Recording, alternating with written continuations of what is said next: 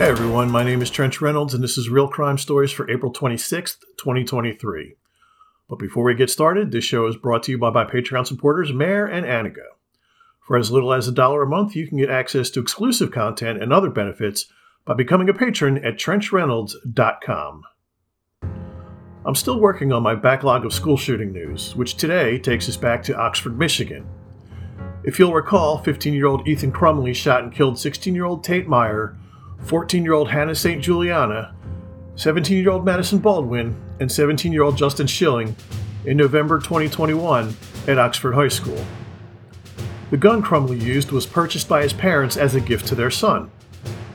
In October of last year, Ethan Crumbley pleaded guilty to four counts of first degree murder and terrorism causing death, seven counts of assault with intent to murder, and 12 counts of possessing a firearm and the commission of a felony. Last month, a judge ordered a potential sentencing hearing for Ethan Crumbley on June 2nd. It's known as a Miller hearing, which is a court proceeding that occurs when a juvenile offender is facing a sentence of life imprisonment without the possibility of parole. During a Miller hearing, the court considers factors such as the, the offender's age, the nature and circumstances of the offense, and the offender's maturity, intellectual capacity, and capacity for rehabilitation. With that in mind, I personally don't see Ethan Crumbley getting anything less than life without parole.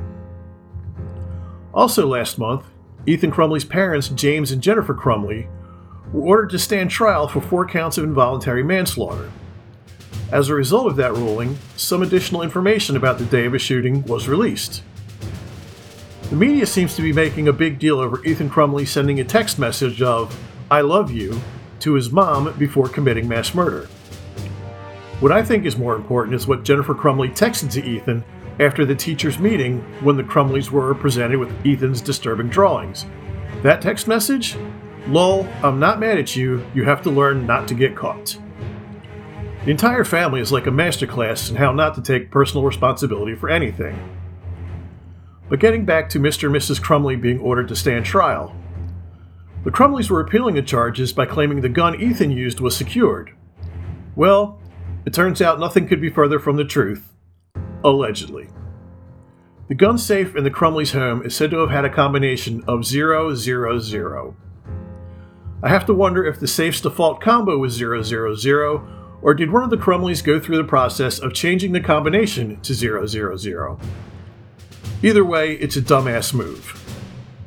And since someone will inevitably mention it, here's that scene from Spaceballs you're thinking of. So the combination is one, two, three, four, five.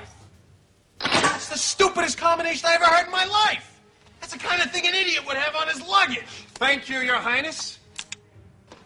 Well, did it work? Where's the key? It worked, sir. We have the combination. Great. What's the combination? One, two, three, four, five. One, two, three, four, five. Yes. That's amazing. I've got the same combination on my luggage. To make matters worse, investigators claim they also found all the gun locks in the home were still in their packaging. Just more wacky antics from responsible gun owners. that result in the deaths of children. That's it for this episode. If you'd like to read more stories like this going back over 20 years, you can do so at realcrime.net. You can follow me on Twitter at Trench Reynolds and on Facebook at RealCrimeNet. Links to my other socials are in the show notes. You can also listen to and subscribe to this podcast on your favorite platform at realcrimestories.net. And you can support the show by signing up for my Patreon at trenchreynolds.com. So until next time, don't let anyone else tell your story because you are here for a reason. I've been Trench Reynolds, and this has been Real Crime Stories.